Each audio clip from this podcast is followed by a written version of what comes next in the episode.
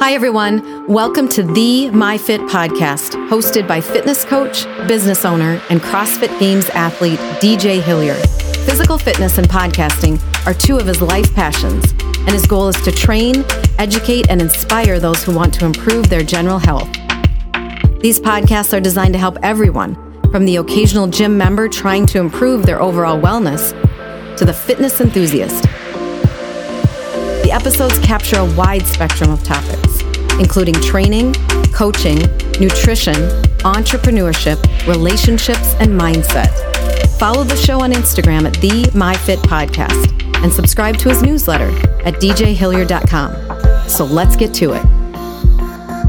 Hey, everybody, welcome back. This is DJ Hillier, and you are listening to episode 161 of the MyFit Podcast.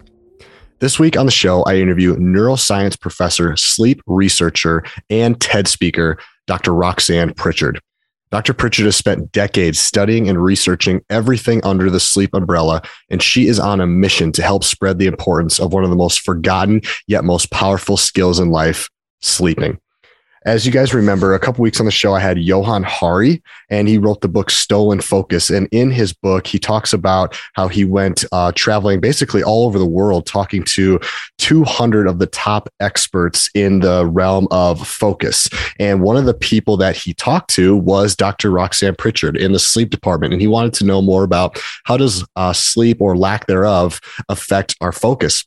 And as I was reading Johann's book, I couldn't help but see the University of St. Thomas tag that he put next to Dr. Prichard's name, which is where I went to school. It is only about 30 minutes up the road from where I'm currently located. So I had to reach out, get her on the show, and talk about sleep. So, really uh, thankful for the networking and the relationships and the introduction that Johann was able to give for me and Dr. Roxanne Prichard. Some of the topics we got into today were first, what are the updates on changing daylight savings time? Lately in the news, there's been a lot of uproar about making a standard uh, uh, time for everybody, not changing clocks. And I wanted to know what was her position on it, and is she as passionate about it as some other people are? After that, we talked about what is sleep and, and what is happening to our brain while we are sleeping. I wanted to set the table, create a foundation for the conversation of what is sleep? Why is it so important? Then we talked about how much sleep do we need? Uh, the correlations of sleep, stress, and mental health. We talked about supplements, products, and aids that impact our sleep for the better or worse. Then we talked about one of her favorite subjects, which is sleep deprivation in children and college students. Uh, she's fighting the good fight, trying to create more awareness in this category. And at the end, we talked about three tips to get your best night sleep. For those of you that don't know the importance of sleep, this will be a really great conversation for you. Or for those of you that are looking to uh, get better sleep, get deeper sleep, get higher quality sleep, whether you are a parent, an athlete, or just somebody who is finding themselves tired a lot, this is a great episode for you with a ton of information. And as always, if you enjoy the show, be sure to leave a rating and review. That helps my show grow tremendously and also helps to bring on more amazing guests like Dr. Prichard. Thank you guys for the continued support. Enjoy the show and let's go. Dr. Roxanne Prichard, welcome to the My Fit podcast. Oh, thanks for having me. Absolutely. I'm not a huge news guy, but I want to start this conversation because I've been hearing a lot about daylight savings time and people talking about getting rid of daylight savings time. Can you educate me on where that's at?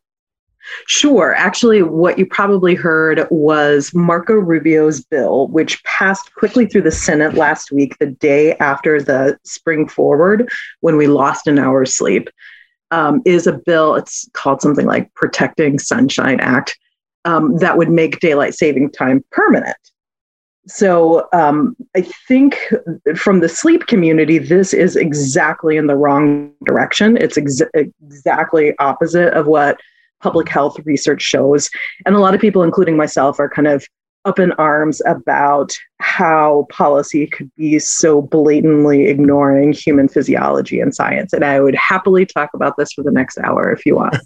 We're, yes, we have. I have a ton of questions to get through, but I think first, just to continue, why why is daylight savings? Why is that such a immediate fix? Why is this so important? Okay, so first, let's start with the idea of changing clocks back and forth. Just isn't a good idea. So, just like biologically, our bodies run on a 24 hour rhythm that's entrained by sunlight. And something like 10 to 20% of our genes, so we've got 23 pairs of chromosomes, about 20,000 genes, and 10 to 20% of those are under the circadian clock that's entrained by the sun. So that includes um, genes that encode things like myosin for muscle expression and plasticity and human growth hormone is on the circadian rhythm. So you have so much basic physiology that's set to this 24 hour rhythm that's synchronized to the sun. So the idea of switching back and forth basically means a jet lag for your body. And it can take up to a week for your body's rhythms to accommodate for that also the spring forward is usually associated with sleep loss because people think oh i'm losing an hour of sleep rather than oh i should sacrifice an hour of wake which is how my family handles it. Um, but this sleep loss leads to more cardiac arrests on that monday the day after we lose an hour of sleep more car accidents just people feeling blah at work and um, decrease in antibody production too. So it's not physically good to change clocks. So that's the first thing I want to say is changing is bad. Is there anything you can do, we can do to help reverse this? It seems like it's an uphill battle, and we'll get into some more of that later. But just for daylight savings, it seems like they're going a completely different direction. Is there anything you can do to help change this, reverse this? Um, the you mean the policy wise? Yes. Okay, so it's going to be in the House, and so I think one of the things that happened is it didn't go up for discussion, just like passed it the, the, same way they passed making last Sunday in March um, the official Maine maple syrup day. So it was just kind of quickly passed through, even though this impacts everything from schools and training and sports and traffic flows. It's it's a big mess. They, they passed it without looking at it. So the, the House is probably going to look at it with more evidence. And here's where a lot from the scientific community are hoping to bring in some evidence. Hmm. So I guess the next thing I want to talk about with that is why um, why we should have standard time or why we should have a body clock that's aligned to the solar clock. And I know there's going to be a lot of questions about um, what that means for circadian rhythm. So I guess I'd like to start by just acknowledging that there's a wide variety of human circadian rhythms and a wide variety of sleep cycles. And this makes sense if we're living in communities. So think about our bodies living in kind of hunter gatherer societies. You need some people on morning shift, you need some people on night shift. It helps to have somebody who can wake up at the drop of a hat to defend your community. So it, it makes sense that we have a lot of different styles. And these styles are genetically encoded. So some people are morning people, like I am. What are you? Yep, me too. okay.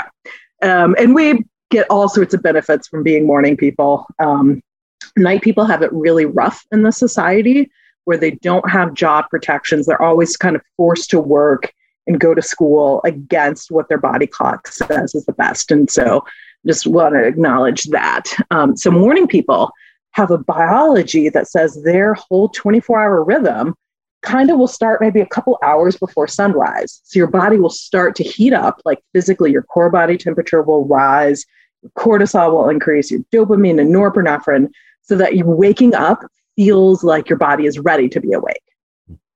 Night people will have this when their body is ready to be awake. It's just like four or five hours after when morning people start. And we just have to acknowledge it. The reverse happens in the evening where my body starts to really wind down between seven or no, no, no, not seven, like nine and 10. I'm kind of done with the day. And so following that pattern is really empowering if people understand when their body performs best cognitively, when it performs best physically, what kind of workouts work best when. And I do a lot of consulting with NCAA athletes and coaches about hey, at this age for college, a lot of them are going to be norm night people and if you're having them do all these kind of strength training at six in the morning, they're still in their sleep zone and you're going to get more accidents, more injuries, and not the best performance.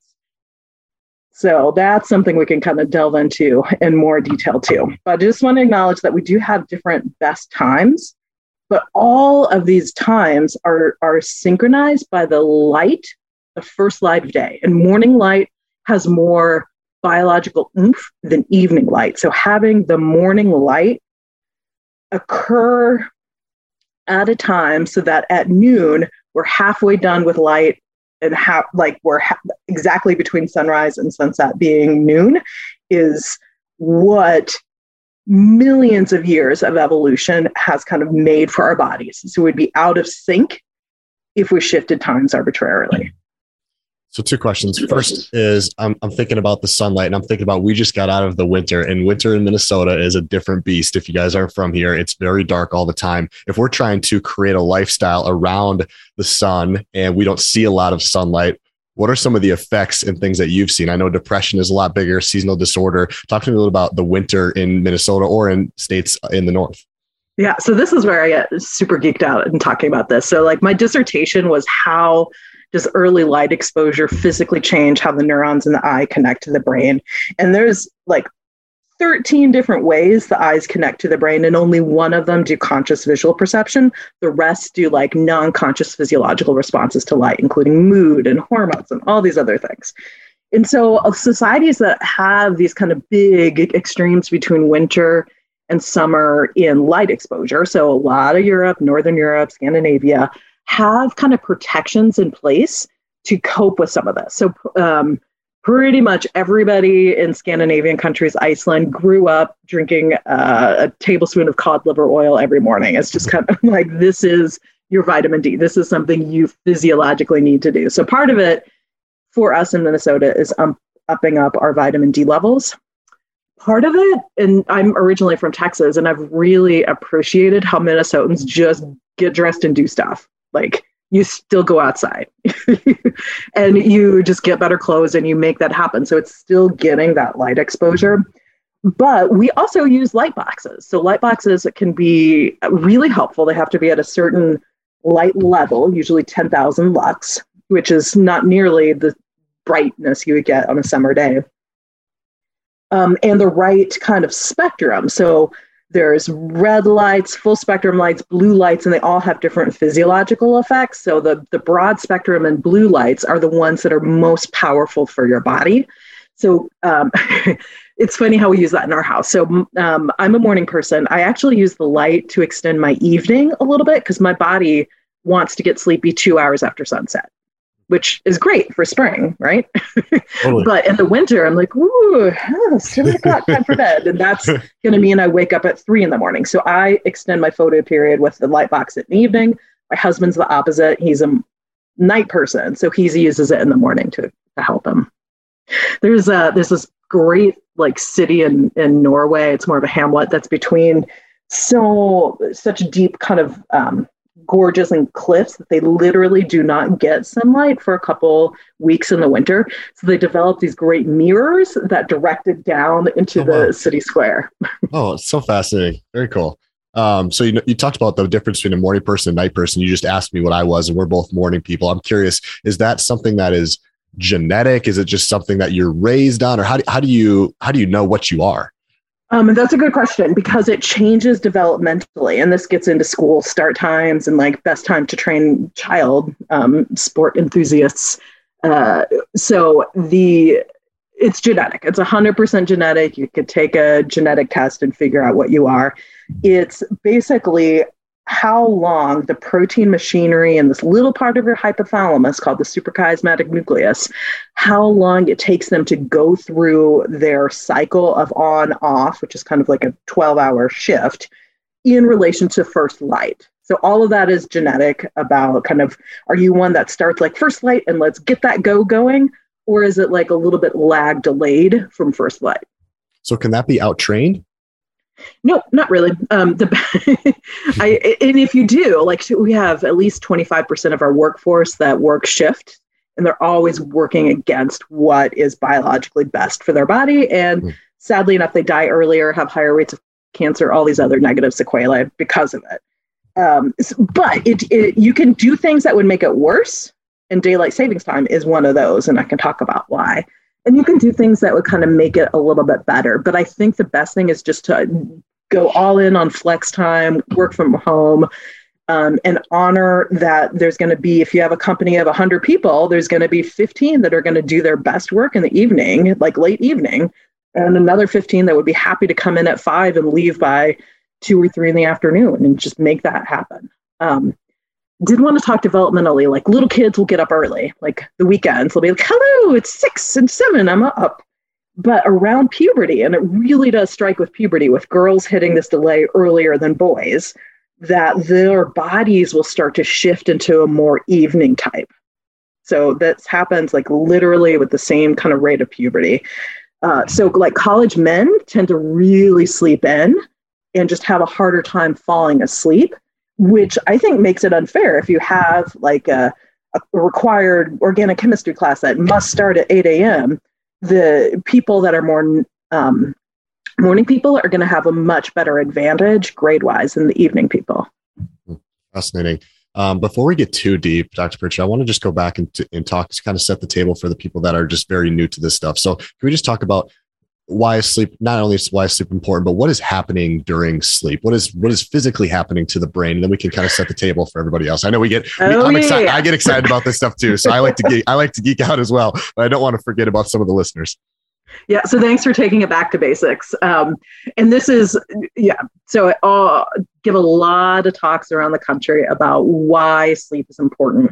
And I think understanding why is important really changes your relationship to sleep. You don't think of it as the, oh, I'll sleep when I'm dead or sleep is wasted time. You really think of it as sleep is life giving, sleep is required, sleep is training time. So let's start there. Sleep is required for life it's like food, water, air. You die if you don't get enough of it. And this can happen in as little as a couple days without sleep. Your brain can have seizures, you can have cardiac arrhythmia from sleep deprivation. And obviously, you can have a lot of accidents just from sleep deprivation, which we see. Uh, so it's something you physiologically need. All animals sleep. Why? Sleep is for the brain. The brain needs, in, in our species, in humans, it's about two hours on for one hour unconscious. It needs that period of being unconscious for it to do basic maintenance. So the brain weighs about three pounds, but it takes 20% of our calories. Like that is a lot of sugar going to our brain for a three pound organ. It's incredibly um, just uses so much energy and everything that eats excretes. And, and basically we have a lot of waste products um, from metabolism from cellular metabolism and all this brain processing that need to be cleared away for the brain to function. This happens during sleep Go ahead, keep going. okay, so sleep, for one, is physically the process by which the brain clears itself of cellular waste. And if you don't clear this out, you have a much higher chance of developing mild cognitive impairment, dementia, Alzheimer's disease. So sleep is critical here. That's during slow wave sleep, and then and that's more of the first half of the night. The second half of the night has more this bizarre state called rapid eye movement sleep or REM sleep. And this is when we are basically paralyzed and hallucinating. So we spend about two hours a day physically unable to move any muscles except our diaphragm to breathe and our eyes, which roll around rapidly. And we are having these extraordinary adventures in our brains without our consciousness. It seems like such a weird thing to do. But again, it's a biological necessity. You would die without this REM sleep what is it doing? Um, our best evidence so far suggests that it's really important for plasticity, for learning new concepts, and for also integrating our experiences of the world into our existing framework and updating with new events. So we do a lot of processing in sleep. Um, and the great thing is we don't have to be conscious for it. In fact, if we're conscious, it kind of interrupts its efficiency. So our brain goes through the day and figures out what do I need to remember? What should I forget? Because that was kind of embarrassing. and I don't want to keep being triggered by that. How can I make this new skill I learned in practice? How can I make it so that it's more efficient the next day? What neurons can I get myelinated so those connections are quicker or talking to each other with new dendrite growth? So you get you get this brain, these physical changes in learning that happen with REM sleep. And you also get sort of an emotional rebalancing, which is really important too. Hmm, so cool. One of, one of the quotes in the book was from Focus um, from from Johann was when we sleep, our minds tend to identify connections and patterns from what we've experienced during the day. This is one of the key sources of our creativity. It's why narcoleptic people who sleep a lot are significantly more creative. I thought that was mind blowing. Yeah, and narcoleptic people tend to be able to access their REM sleep more readily than a lot of other people um, because they're kind of drifting between wake and REM sleep, whereas normally that would be buffered by non REM sleep. So it would be almost like the people who have lucid dreams that are connect that something you can train for if you want to, that connects you more with what your unconscious mind is doing. And there's so many great examples of just like insights um, that happened during um, during REM sleep. So Rolling Stones um, Keith Richards used to just like record himself during sleep, just in case he had an idea for a lyric and wanted to like oh, pop funny. it out. So um, he had like, I don't know, two hours of himself snoring and then like dun, dun, dun, dun, dun, dun, dun, dun, dun, and then just snoring again. And that is how Can't Get No Satisfaction was born. No Other way. like Nobel prizes have been um, garnered from these scientist ideas and insights that happen during this creative period. Oh man, that's so cool. So so it sounds like REM sleep is kind of the more gold part of sleeping, and then there's also the slow wave sleep. So if, if somebody's sleeping for eight hours, Dr. Prichard, how how long would you estimate they're in the REM sleep? A couple hours. Um, and I would say I don't want to dismiss non-REM sleep because that's when you have a lot of the, your body repair happening. That's when you have the biggest testosterone and human growth hormone increasing, and that's when your body is ridding the brain of the cellular waste. So they're both important. Very cool. Um, but a couple hours of REM sleep something else that I think is people want to know is how much sleep do we need? I think there's a lot of people out there who say I can survive off of five hours. I've been doing it all my life, et cetera, et cetera. And another quote in the book was that today 40% of Americans are chronically sleep deprived, getting less than seven hours of sleep. I don't know about you, but that number blew my mind. 40% is a ton of people, um, obviously, which is why this is a huge topic why we're talking about today. But first, how much sleep do we actually need? That is going to really depend on you and your physiology. So there's a bell curve, and most evidence suggests that for adults, that sweet spot is between seven and nine hours. Now, if you're kind of using these Fitbit recorders, seven hours sleep would probably include like an hour of wake, actually. So normally you wake up 15 to 30 times in the night and you just go back to sleep, and it's not a big deal. Um, yeah, but we used to spend a lot, like 10 hours in bed was normal 100 years ago and from what we can tell most of human history you spent more time in bed because it was dark there's no wi-fi there's no electric light. That's what you did. Um, what to answer your question of how much sleep we need if everybody would just sleep go to bed when they're tired and sleep until they're done sleeping and wake up naturally without an alarm clock and do that pretty regularly that's how much you sleep you need. Mm-hmm. so i'm think I'm more of like six and a half to seven. My husband's more like an eight and a half to nine person. But all of that's going to depend on what's going on physiologically. When I'm sick, that goes up to eight hours. When I was pregnant, that was like 11 to 13. Um, when I'm really working through some trauma, that could be like eight or eight, eight and a half hours. So it kind of depends on what is going on with your body. After I got my COVID vaccinations, I slept, I think, 14, 15 hours the next day. So it, it it's it's compensatory with what you're doing in your life. So elite athletes will sleep more in training season than off season because their body needs it more. Talking about the parallels between sleep and stress, another quote that you said in the book was if you're not sleeping well, your body interprets that as an emergency. And I could imagine if you're not sleeping well, stress rises. Tell me about the correlation between the two, stress and sleep. Right. So, um, sleep deprivation is one of the quickest ways to ramp up your sympathetic nervous system. So, for anybody interested in athletic performance, this has a lot of implications for what your starting heart rate is, what your starting blood pressure is. So, your ceiling is is lower if if your floor is higher, I guess. so, when when you're not sleeping, your body's like, "Uh oh, you're being very vigilant. You're giving up sleep there must be a tiger marauding your village. It might be hurricane season and you need to get everybody out. So it doesn't care that you're just watching like Ted Lasso on repeat or something like that. It it is interpreting it as you're giving up something you need for life. It must be for a dang good reason that you're doing this. So I'm going to help you by making you hungrier. And I think we're all familiar with the late night munchies. Like if you stay up past whatever your bedtime is a couple hours later, you're like, wow, I've become profoundly hungry, and specifically for crap food.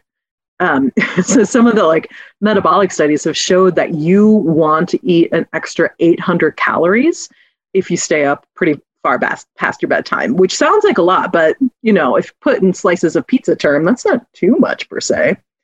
Uh, so that's one of the adaptations our body makes to the stress is it must be a really stressful environment. Let's get a lot of quick high calorie foods in you and let's just increase your blood pressure increase your blood sugar. And this is going to be really important for people who are kind of on the path for metabolic syndrome or prediabetes um, because one of the best ways you can do to get your blood sugar down is to get better sleep because the adaptation to stress is for your liver to throw out a lot more glycogen to glucose and giving you little blood sugar highs all throughout the day in response to sleep deprivation. What about people that kind of sleep on edge? And what I mean by that, Dr. Prichard, is somebody who, um, so on days I, I coach class at, at 5.30 in the morning, it's, it's much earlier than I wake up the rest of the week. I don't sleep as well because I'm thinking about my alarm coming up. Um, my soon to be wife is also just in the fire department. And so, you know, we'll have calls come in. And so sometimes she won't sleep well, not because she had a call, but she's almost anticipating that a call comes in.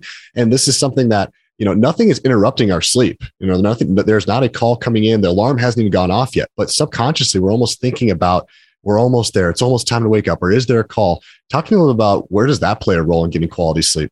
Yep. And um, I don't know if you have children. I'm guessing that's a no. Okay. But that's, you're describing perfectly what it's like to have newborn children because you're like, okay, they're sleeping now go to sleep, but not so much that if they're crying, you'll miss mm-hmm. it. Not so much. That's the hard thing. You have to listen for both crying and prolonged periods of quietness because that could be right. another whole problem on your hands. Sure.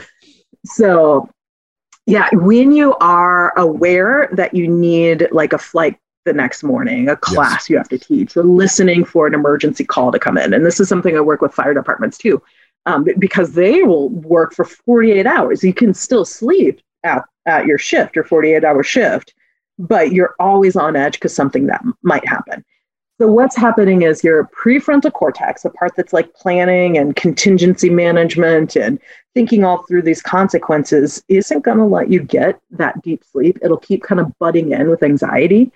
And this is where this is going to sound really familiar for people with anxiety because their brains keep waking them up from sleep with, like, have you thought about where your birth certificate is? Or what happens if there's a new pandemic tomorrow? Do you have enough toilet paper? And like all these random stressors that are just kind of interrupting your sleep. Any way to overcome it? Yeah there's some different strategies. And here i want to make sure everybody who has insomnia hears this message really clear best treatment for insomnia is not anything with drugs. And in fact, that can make it worse. Best treatment for um, insomnia is something called cognitive behavioral therapy, CBT for insomnia, which reframes your thinking about sleep. It gives you the confidence to have and sleep and strategies for what to do when your brain kind of generates all this list of things to be concerned about so there's different strategies you can use for like, thank you, I'll put it away in my to think about tomorrow list or breathing exercises or different strategies that can kind of work with you to quiet that voice. Because how true is it that sometimes your mind plays I don't know if it's tricks on you, but you're in bed, you're not sleeping. Then you're thinking about, oh, I'm not sleeping. Then you're thinking about all the shit you got to do tomorrow, and everything just kind of piles up, and you're almost like psyching yourself out in your mind. It's like there's no way you're going to be able to sleep now because the anxiety is is at all time high. You could be tired and ready to go, but you're playing this mind game in your head. And that's what exactly it is. And that's why the best treatment is something that gives you tools over that mind gameness. So it's almost like performance anxiety for sleep, which is so bizarre because it's one of those things that should happen really easily. Um, so what you want to do is, and I have these days too. So first of all, you want to know that it's normal. Every once totally. in a while, I'm just like, wow, I am totally awake, even though I'm usually asleep. So the best thing to do is get out of bed because what you do if you just lay there worrying is your brain associates being in bed with like your worry chamber um, rather than a place of relaxation and rest. So you want to get out of bed and go do something that's kind of boring that needs to be done in low light. So here's the socks that need matching. Here's the bills that need sorting. So you don't want to go watch cool TV or anything, but you want to do something that's just kind of something you're putting off. And eventually your brain's going to be like, you know what? I think I think we're ready for bed again. Is there but it's not that big of a deal. Okay, yes, good to know. Is there such thing as too much sleep? Yes. So, um, what that usually is, is if somebody is like sleeping 10, nine or 10 hours or more all the time and still feels sleepy, their sleep isn't working for them. And there's usually some other physiological or psychological illness going on that needs treatment. So, um, for example, in depression, the sleep isn't the same architecture or same kind of ratio of non REM deep sleep to REM sleep. And that would need treatment. Anxiety, you could just have like really fragmented sleep where it doesn't feel restful. Um, or sleep apnea. And this is something that a lot of people, especially people who lift and have really big, strong sternomastoids and like neck muscles, need to think about is you can physically, strangely enough, you can physically make your neck so muscular that it collapses your airway during rest. Um, so something like half of linebackers or more have sleep apnea just because of the physiology of this. So I'm going to make a gross sound here. Um, if your bed partner is like, wow, this is something that you're making at night, you need to get treatment for that. But you can be getting 10, 11 hours of that kind of sleep and feel exhausted all day long because your brain just never got the oxygen it needed during sleep. Uh, general question here, but why does our lack of sleep damage our ability to focus so much? Oh, great question. so, being sleep deprived is literally like being drunk. So you perform like on a cognitive vigilance task as if you're illegally drunk when you're sleep deprived. So basically, it's not working as efficiently because your sleep didn't like purge your brain of all that metabolic waste.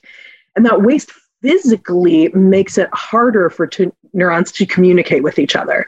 So it's kind of like just a traffic jam in your brain. So it doesn't seem like ideas are connecting as easily.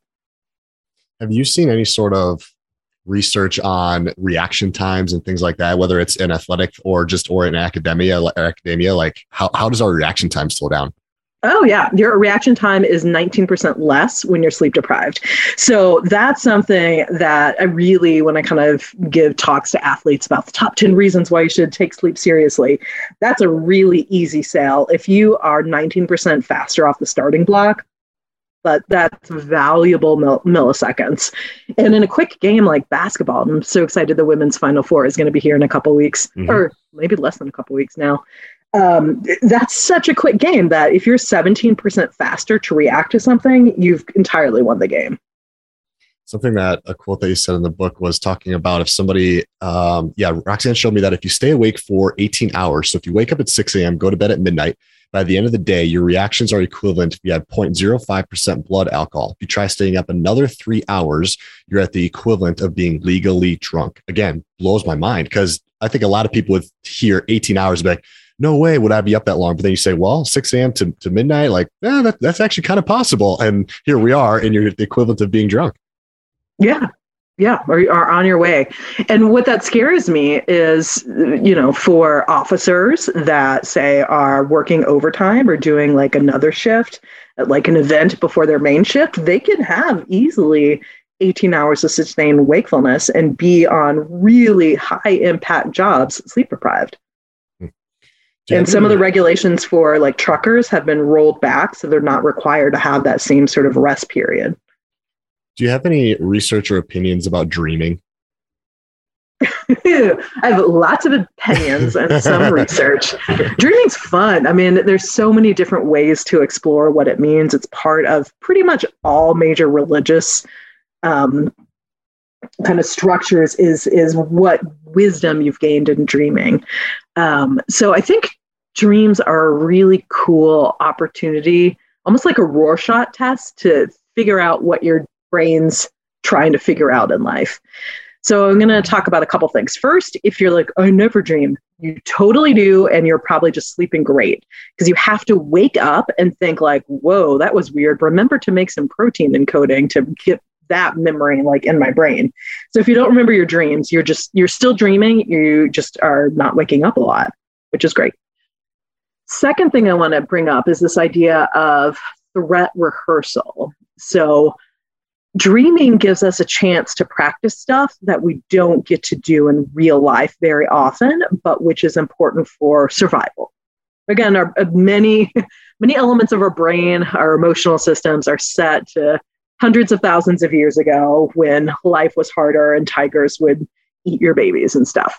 So this threat rehearsal concept is okay, I didn't get a chance to run away from the predator but let me refresh you on what to do when that happens. So if you look at dream content, a lot of it is chase, threat, aggression, sex, just like pretty primitive drives that somehow mixed in with what's called day residue, which is something Freud who was high on cocaine most of the time he was writing this, but still, um, Freud uh, noticed how much of our day experiences seeped into our dreams. And that's that's true. So we're like, okay, I'm fighting my tiger and I also have a paper to write and I got to go to the bus stop. How do I make that work? Hmm. I've heard um, another cool thing about dreams yeah, keep, keep is, uh, yeah, uh, it, they reflect what you're processing. So if you're going through a major breakup or grief or trauma, you, that's going to definitely show up in your dream and characters and feelings and and research shows that if you're dreaming about the thing that's causing you so much stress in your waking life, you have better outcomes six months later than the people who don't dream about it. Oh wow, that's so fascinating. It's like processing for you. Oh, super fascinating. I've also heard too, I don't know if this is true or not, this could be just bro science here, but that people are dreaming less nowadays because we're not sleeping as much. And maybe they're not getting as much of that REM sleep. So people just aren't dreaming as much. Yep, and that is definitely true for uh, a couple of reasons. One is if you're most of the dream happens in the last half of the night. So if you're waking up, your alarm goes up after six hours of sleep rather than eight. That's a lot of um, REM sleep lost. Also, the sleep drugs you might get if you just go to a family doc and be like, "Oh, I'm like I have insomnia," you're going to get a benzodiazepine that is going to inhibit your dreaming. So it's going to change your sleep to more non REM than REM. That's a problem. Alcohol does the same thing. So um, that can limit our REM sleep. I want to, uh, uh, that's a great segue. Can we talk a little bit about the supplements and the aids and the products? I think some of the biggest ones are alcohol, like you said, caffeine, and then also magnesium and melatonin, I think are, are another two common ones. Can we take a deeper dive into the sure. supplement part of, part of it? Yeah, and I'm I'm grading my midterms now on drugs and behavior, and pretty much like any drug that humans do is going to profoundly impact sleep. Um, so I'd want to throw in the marijuana, the nicotine, the alcohol, the caffeine, all of that. So, and if you look at kind of why people do drugs, a lot of it is regulating sleep and wakefulness. Um, and people get in what's called the stimulant sedative loop. Um, I first saw it when I was had like a three year old. My kid was three, and she was like, "Mommy, let's play restaurant." I'm like, "Okay." And she's like, "What would you like to drink? Do you want coffee or wine?" I was like, "Whoa!" I feel called out here on my stimulant sedative loop. but we don't drink soda, and that's pretty much besides water the only thing she sees me drink. So, the, but a more extreme example might be amphetamines and um, marijuana or barbiturates to get to sleep, and that's like what Johnny Cash and Elvis were struck with was that combination. Okay, let's start with stimulants. Caffeine, what it does is it blocks adenosine receptor adenosine, which you might hear from ATP, adenosine triphosphate, the major source of energy for our body. Um, when ATP is used, it kicks off an adenosine molecule, and we have a buildup of this adenosine as we go through our day. So, if you're awake for 16 hours, you're going to have a lot of adenosine in your brain. When those receptors bind, when the adenosine binds to receptors, your brain's like, okay, I'm going to power down now and go to sleep. So caffeine doesn't give you more energy, it just blocks your ability from knowing that you're tired. Big problem with caffeine is it because oh, so many kids are using it in like pre workout supplements now and stuff. And they're not paying attention to the milligrams in it or the timing of it or what other caffeine they've had in their system. So that's a little problematic. But caffeine has a half life of six hours longer if you are breastfeeding, on oral contraceptives, pregnant, menopausal, or perimenopausal. So I'm just going to say women have a longer half life to caffeine and it blocks our ability to get into deep sleep. So it makes kind of more fragmented sleep. Is there a time where I know people talk about like eight hours before you go to sleep, six hours before, like, is there a time that if people are going to drink the coffee that you like to say, hey, this is the cutoff? Yeah. So for me, it's like 2 p.m. is my cutoff because I usually got, get to sleep by nine. Um, and if I need to stay up later, I will intentionally use caffeine later in the afternoon. Like if for some reason I need to do something, I, w- I will use caffeine that way. But um, it's going to depend on your physiology. Uh, some people are going to be more sensitive to caffeine, and those are people usually with anxiety disorders or heart irregularities that need to be more attuned to its effect. But I think a cup, um, like up to 400 milligrams of caffeine throughout the first half of your day is fine, as long as your body doesn't react negatively to it in terms of how you think or feel. Sure. What's another uh, supplement that you like to talk about? Okay, so everybody wants to talk about melatonin, and this, is, this might bring me back to daylight savings time. Um, melatonin is sometimes called the vampire hormone because it only comes out at night. Ha ha ha. It's made by the pineal gland and it is prescription drug in most countries but for FDA loophole, it is just like you can get it in as many gummies as you want here, whatever, whatever dose. Um, so melatonin is inhibited by light. So if we make the sunset later in summer, which in spring, which is what happens if that permanent daylight savings time passes, kids aren't going to get their melatonin till an hour later than they would under a natural solar cycle which means that their body isn't going to start winding down to sleep till later. So that means my kiddo, um, who's in middle school, isn't she normally doesn't start to feel sleepy by 10 or 10:30 it's going to be 11 or 11:30 now but she still has the same wake up call. So some people think of melatonin as a sleep aid and it's not quite that. It's more for a marker for nighttime. Its best use is if you're purposely trying to change your circadian rhythm, like if you're traveling to a different time zone, or if you are a night person forced into a day person world, the melatonin can help kind of pull back your circadian rhythm a little bit. So, more of a short term fix, not a long term solution. Yeah, not a long term. And it doesn't actually make you go to sleep.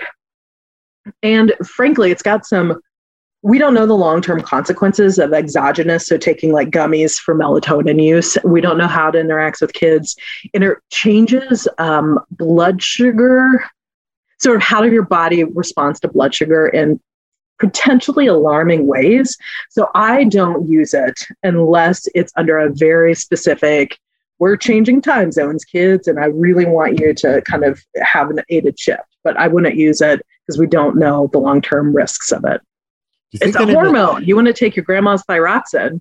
do you think any of it could be straight up placebo? Like somebody oh, they yeah. took a pill and they're like, "Oh, now I'm feeling tired." Like, is that a part of the game? Yeah, a neuroscientist little secret, half of anything is usually placebo effect. Like, that, that's a great secret. I appreciate you letting us in on that one. that's awesome. Um, and something else too that I've noticed when I take, I've only taken melatonin a few times in my life or any sort of uh, pills, and I always feel the next day I'm so groggy and I'm just unclear. Like my brain is just foggy for a while. Is that typical for people to, you know, yes, maybe it got you to sleep and whatever, but it kind of almost felt like a lasting effect into the next day. And I'm like, dang, that was not worth it. Yeah, yeah, and that's what I think a lot of the sleep aids, like the prescription sleep pills, do. It's not the same kind of sleep. Right. I remember I took a um, one of those like prescription sleep pills once when I was traveling abroad, and I was like, "Whoa!" That felt like people. I'm not sure if they're familiar with the Trainspotting movie from long ago, but there's this great scene where basically somebody's going into an opiate overdose and falls into a coffin um, and that's what it felt like when I took that. I was like, whoa, this is not what normal sleep feels like. I just felt like I was off for six or eight hours and then emerged. It wasn't normal sleep. It's more like anesthetic. Right. Do you have any other products, aids, or supplements that you think are worth talking about? Yeah. So magnesium, if it works for you, great. Like a lot of like the calcium stuff, sure, if it's helping. Um, I think a lot of it is that placebo effect. But if you've got a chamomile tea that you swear by and some good magnesium, go for it. Um, it yeah. Um, what else do we need to talk about? Nicotine is just trash for everything. So please avoid nicotine at all cost. It's horrible for sleep. Um, and marijuana or CBD is really complicated and we don't really understand it yet. So I'd be wary of that too. Um, I know it's pop, like half the kids on college who use marijuana say they do so just to get to sleep. And then they're more likely to be night owls who are just like, okay, it's 2 a.m. and I'm totally awake. And weed is the only way I know to get to sleep. Um, but the withdrawal from marijuana is insomnia. So it's not exactly giving you better sleep. It's just that if you stop taking it, you'll have worse sleep temporarily. What about alcohol? Ooh, alcohol is not good for sleep. I felt like um, when I run into like members of the football team at 5 p.m., they're like, look, we're social drinking, like you said, in a way that won't interfere with our sleep. And I'm like, yes. so I talk a lot about the timing of alcohol. You don't want alcohol in your system when you go to sleep because it won't be the same type of sleep. So the best okay, alcohol isn't healthy for anybody in any circumstance. But if you were to drink, um, if you have it more at like 4 or 5 p.m., it'll be out of your system by the time you go to sleep. Because hmm. I think what happens is a lot of people want to have that nightcap or whatever right before they go to sleep. So then it's still in their system and they think that's what's putting them to sleep. What are your thoughts on that? Yeah, it'll help you fall asleep faster, but it's going to enhance the non REM at the expense of the REM. And you're going to be more likely to wake up um, more often throughout the night. And if you go to, if you have a lot of alcohol in your system, so it is spring break and college campuses around the world now, um, you're not getting sleep. Like a blackout is not the same thing as sleep. A blackout is self administered anesthesia. So we're kind of talking about the differences of that. So if you have somebody who drinks like four or five drinks on Thursday, Friday, Saturday, they're going to have three days of accumulated REM sleep suppression, which is going to result in what's called REM rebound, where your dreams are much more vivid and nightmarish and they interfere with your non REM sleep, making you even more tired. Hmm. So, to put it all together, you would say that um, the, all these drugs and these alcohol and these sleep aids, what they're basically doing is putting yourself into artificial sleep, and you think you're getting the good sleep, but really it's just a, a lower level of optimal amount of sleep. And some people probably live in that for. I mean, there's some people that probably live in that for their entire lives, and they're just never getting. They maybe they don't even know what that next level of sleep feels like because they're just so used to the artificial stuff. Yeah, or they're so used to sleep deprivation and being constantly sleepy, they don't know any other way. So when I work with college students, I ask, when's the last time you went to bed when you felt sleepy, slept until you're done sleeping, and woke up naturally every day in a row for a week? And they literally don't know the answer to that. Hmm. Like, and maybe that's a good question for your, your listeners too. When's the last time you think that's true for you, that you got the sleep that your body needs. And when you are in this good sleep cycle, the world feels so different. So I spend a lot of time saying, if your inner voice is saying, like, I'm tired, when can I have a nap? When do I need coffee? I'm so tired, I'm so tired. That's so much wasted mental real estate. That's so much off of your potential that you're performing at. I'd like to close down by talking about a subject that I think you are very passionate about, and that's sleep deprivation in children and students. And I want to talk a little bit about kind of what you found and what you're most passionate about. And I think to kick it off, one of the one of the quotes from the book was um, quoting you is that she discovered that on average, a typical college student has the same sleep quality as an active duty soldier or a parent of a newborn baby. As a result, the majority of them were constantly fighting off this drive to sleep, and they're not at, uh, able to access their neural resources. And then you also said that she started teaching the science to her students, but the students all knew they were bone tired. The problem is they've been accustomed to it since puberty, basically. I'm just going to let you have the floor here. What, why, why do we need to be so focused in on sleep with our kids? Oh, we need to be so focused because we need to give them the best shot at life that we can, right? So sleep is so important for mental health, like incredibly important for mental health. And teens need like nine to 11 hours of sleep. They really do. So if you Google, why is my teen so dot, dot, dot, dot, dot, like the words that come up are all symptoms of sleep deprivation. So hungry all the time, mean, stressed, uncommunicative, tired, exhausted, like petty, all of that is what happens when we when we sleep deprive ourselves. And I think like the top three causes of death in teenagers, um, car accidents, suicide, overdose, are all directly consequences of, of bad sleep, right? So when you're, we already talked about if you're not sleeping well, your reaction time is slowed, you're not thinking well, you're, you have lapses of an intention. Um, suicidality is something that really increases uh, too, and it's spring is actually the highest time, not winter. Uh, that expanded light is something that sort of triggers impulsivity, especially in sleep deprived people. So having teens kind of starting schools way too early and grinding with so many activities and jobs a lot of them are only getting like five, six hours of sleep and they are exhausted and they're just so emotionally reactive. They don't have the time or place or like mental real estate to to kind of learn what it is not to be in a constantly stressed body.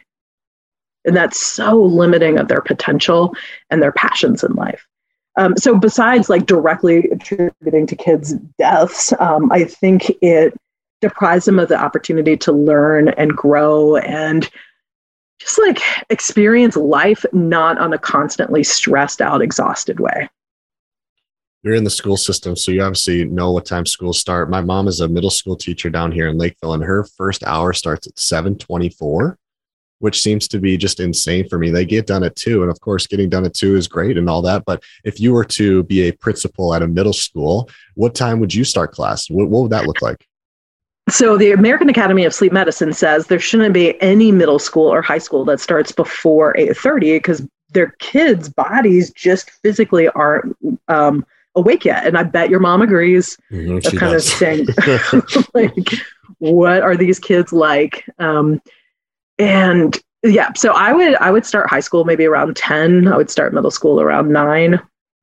Elementary school can start at eight because the little kids' bodies can adjust and typically are more morning oriented anyway.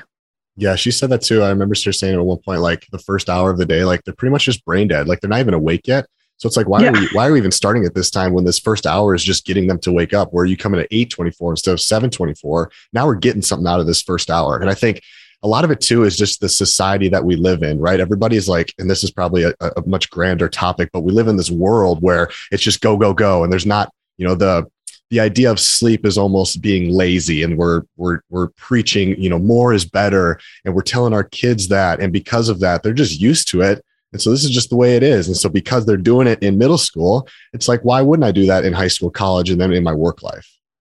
Yeah, and I think one of the most radical things we can do is set that example of prioritizing rest and resisting the grind culture and following what your body wants to do and recognizing that you have times of day when you feel best and and just kind of teaching that embodied cognition to your kids and having them oh, that's the other thing i'd love to talk about more. How many college kids i feel like are so dissociated from what their body is telling them um, because they've just stuffed down like don't do tired tiredness as we just grind through grind through grind through that they'll give themselves like pneumonia before they realize something's up with me seems like there's been a rise in ADHD, especially in this country. Do you attribute that to lack of sleep, or do you have any correlation studies, facts on lack of sleep with ADHD? Absolutely. Um, some longitudinal studies with kids show that half of ADHD diagnoses resolve within six months after you treat sleep problems. Wow. So, and that's a real, it's not just ADHD, it's depression, anxiety too.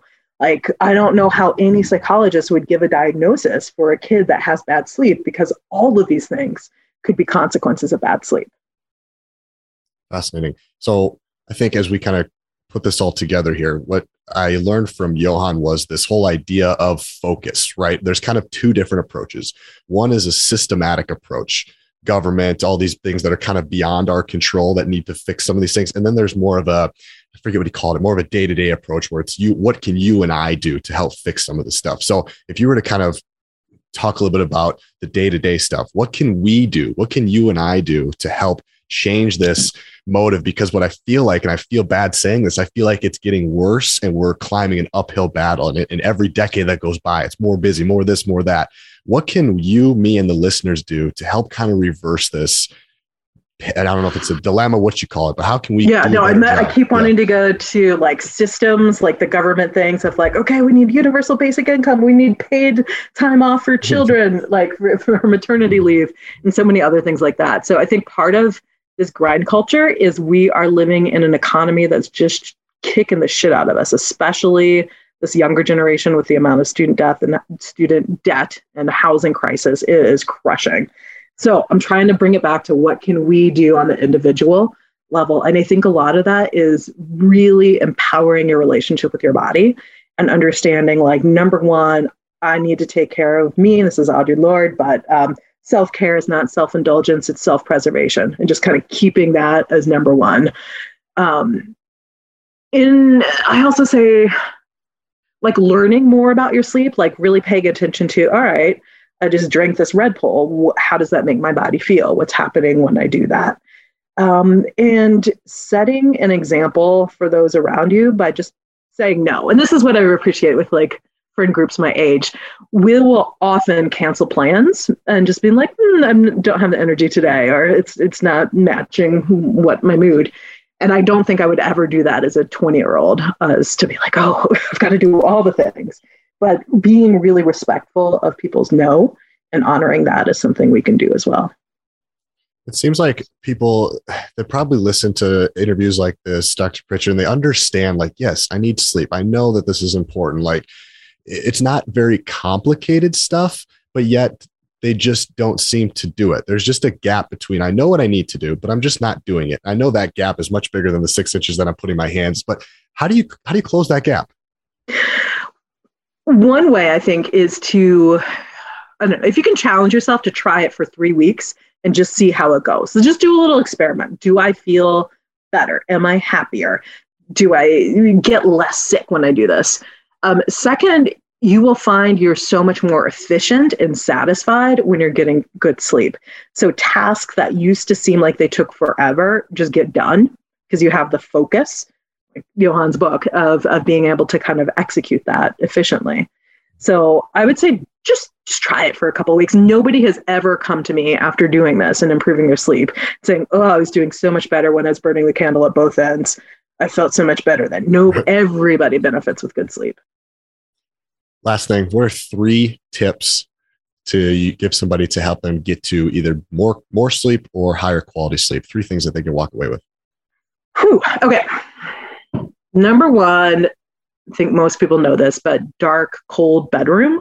So we're getting that longer light in Minnesota now. Get those blackout shades. Um, turn down the heat till it's like 60 your body really likes to sleep in a cold, dark room. So make that happen. So that's pretty easy.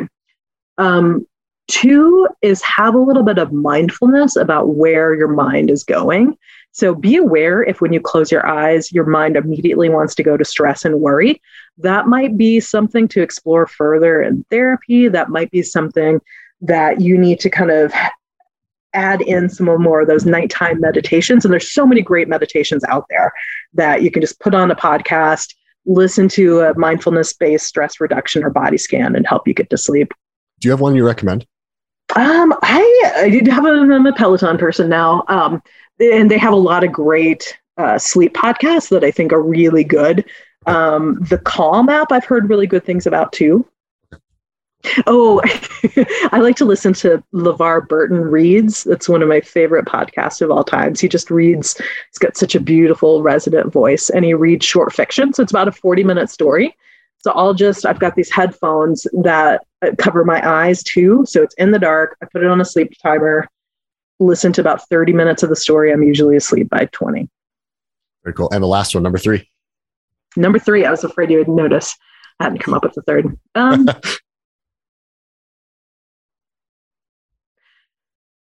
yeah, this sounds I would.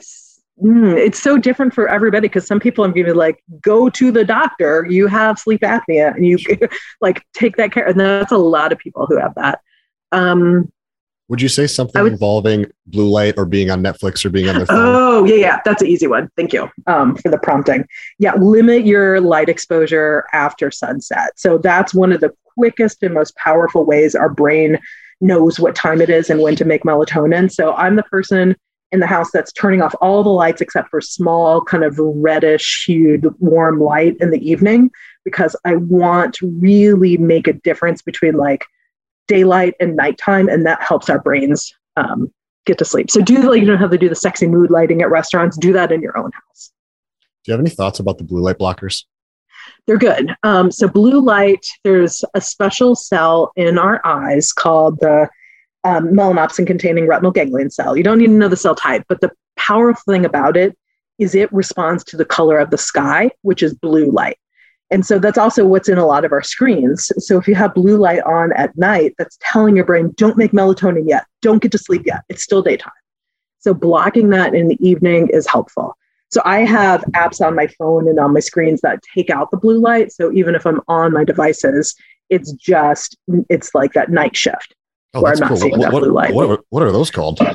Um, let's see. Night shift is the one that just comes on iPhones. Yep. Um, and then there's another one. You can hear me typing. I'm trying to remember that Flux. Okay. Um, just get Flux, F, and it's free. So that's the one I have on my computer. Very cool. Oh, that's great stuff. Um, my last question, Dr. Prichard. So you're, you're a researcher, you're continuing your education, obviously. What are some things that that you're really passionate about, or what, what are you working on right now? Oh, oh, I love that question. Um, so part of it is trying to live my life I, not in a grind culture so i'm a good example to my kids um, so pushing back on being involved in everything but i am passionate about policies that make better life for us all so it's probably not surprising uh, to learn that um, neighborhoods with high people of color have much worse conditions for sleep so I'm interested in sleep equity justice. So more traffic sounds, more pollution, hotter because there aren't trees. So I want I one of the things I'm thinking about is how we can get better environments for everybody to sleep. So there's a organization called um, um, oh this is embarrassing that I'm blanking on the name of it, but it's an organization that gets beds for children in need. And you'd be surprised at the number of families in the Twin Cities that don't have literal beds for their kids. So they're kind of sleeping multiple kids on the couch or on the floor. So just making sure that we can get um, sleep for everybody is what I'm passionate about. So cool. That's awesome. I would, I'd lo- I would love to hear the the. My very own bed is the name of the organization. My very own bed. I'll, I'll, put that in the show notes. I, th- I think it's too. Another thing that's interesting is the idea that you know, like you said in the beginning, there's there's food and there's air and then and then then sleep, but people forget that third one, and we're just I don't know. It just doesn't get as much publicity or attention as it does on food and breathing, and it's just like it's mind blowing to me how people don't take it as serious. And you're talking about somebody whose sleep hygiene is, I believe, very high. I take it very seriously. I always go to bed at the same time and wake up at the same time, um, except for one day of the week. But it just blows my mind sometimes that some people forget about that or just kind of put that on the back burners. Where you look at Maslow's hierarchy of needs, that's that's that's in there. Mm-hmm. Absolutely. Yeah, so cool. Well, thank you for taking the time, Dr. Prichard. I really appreciate it. If somebody wanted to learn more from you or anything like that, where can I point them? Ooh, I guess my email works. So, um, yep, that would work. Cool. so you can share my email up. Yeah, I will. Cool. Uh, well, thanks for doing this again. Um, I really appreciate it, and and uh, everybody needs to go home and, and get some sleep. Absolutely. All right, we'll see. We'll see you guys next week for another episode of the MyFit podcast. Take care.